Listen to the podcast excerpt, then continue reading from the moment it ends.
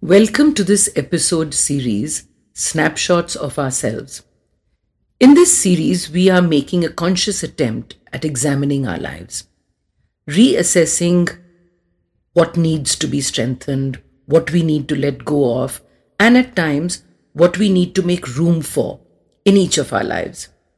It is also an attempt at understanding what can allow us to lead more satisfied and fulfilling lives. So let's begin. Join spiritual psychologist and India's number one biofeedback practitioner, Ritu Malhotra, as she guides you through the paths of self discovery and personal transformation so that you can live in alignment with your values and purpose. This podcast is brought to you by Ajna Center for Learning. To know more about Ajna and connecting with the host, check out the links given in show notes. You are listening to the Cellular Alchemist podcast, and here's your host, Ritu Malhotra.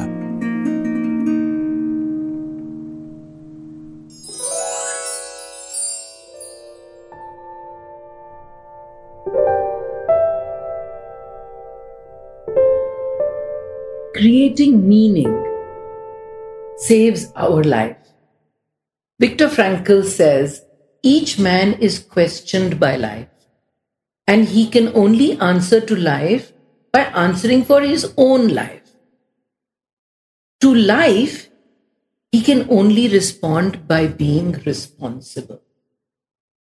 You know, the pandemic has been a test like no other. Never before have the lives of so many people around the world been affected, and at this scale and at this speed. There has been so much illness, loss of loved ones, economic upheaval, and many, many relationships have been plunged into a deep abyss.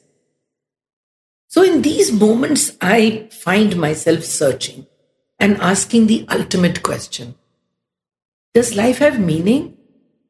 What is the point of all this? Is it just the mere living every day, pursuing goals, looking after families, finances, academic accomplishments, or even success? How do we define all this? So, to understand, let's go to the basics first. You might think I'm being ultra philosophical, but isn't it human to attach meaning to everything? Right? That's part of our nature, isn't it?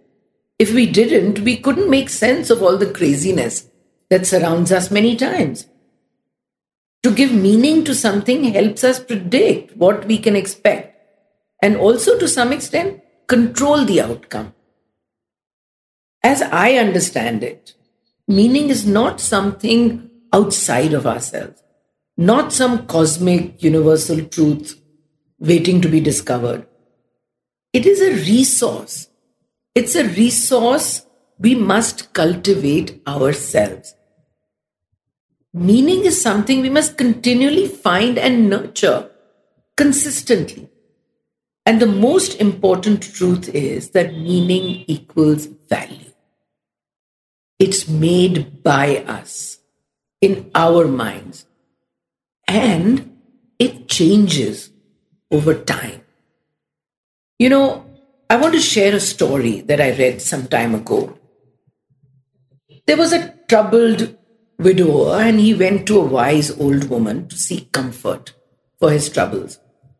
The woman received him, and they walked along a stream.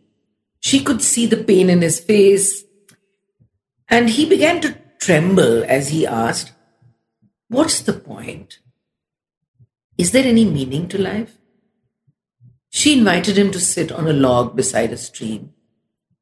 She took a long branch and swirled it in the water and replied, Well, it all depends on what it means to you to be alive.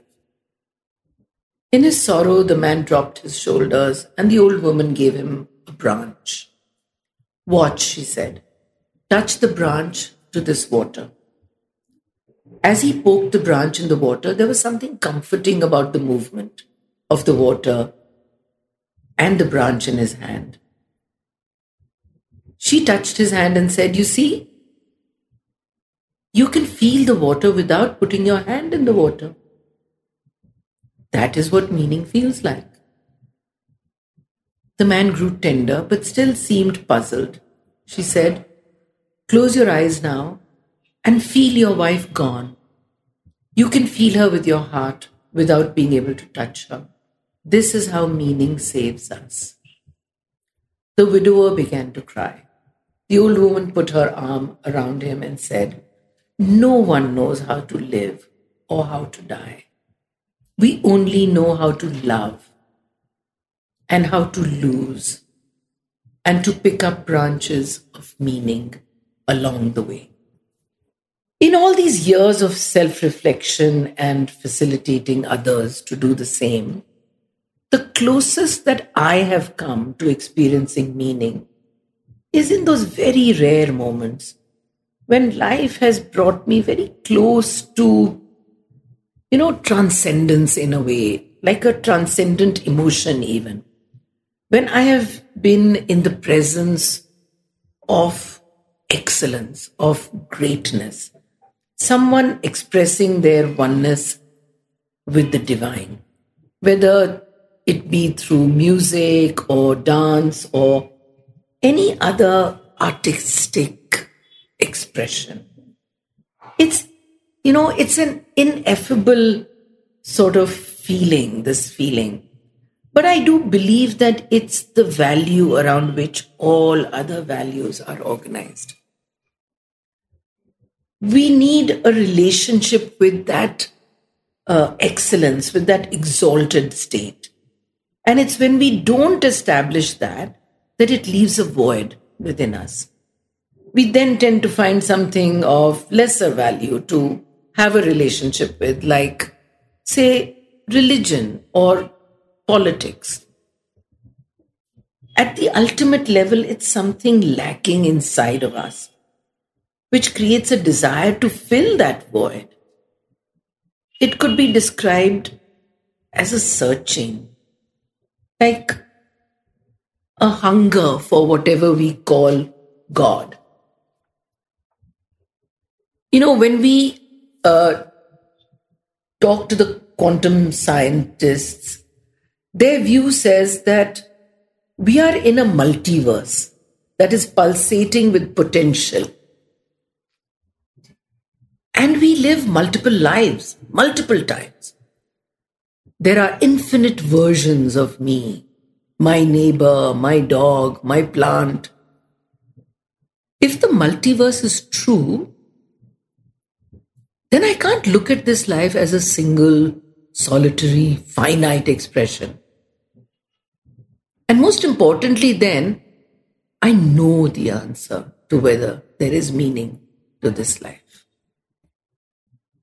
And then at times, I feel maybe the only meaning is to enjoy this cup of coffee that I'm holding right now, loving this cool breeze while taking the deepest, freshest breath ever. Isn't that so? So until next time, folks, stay happy and share a little of it.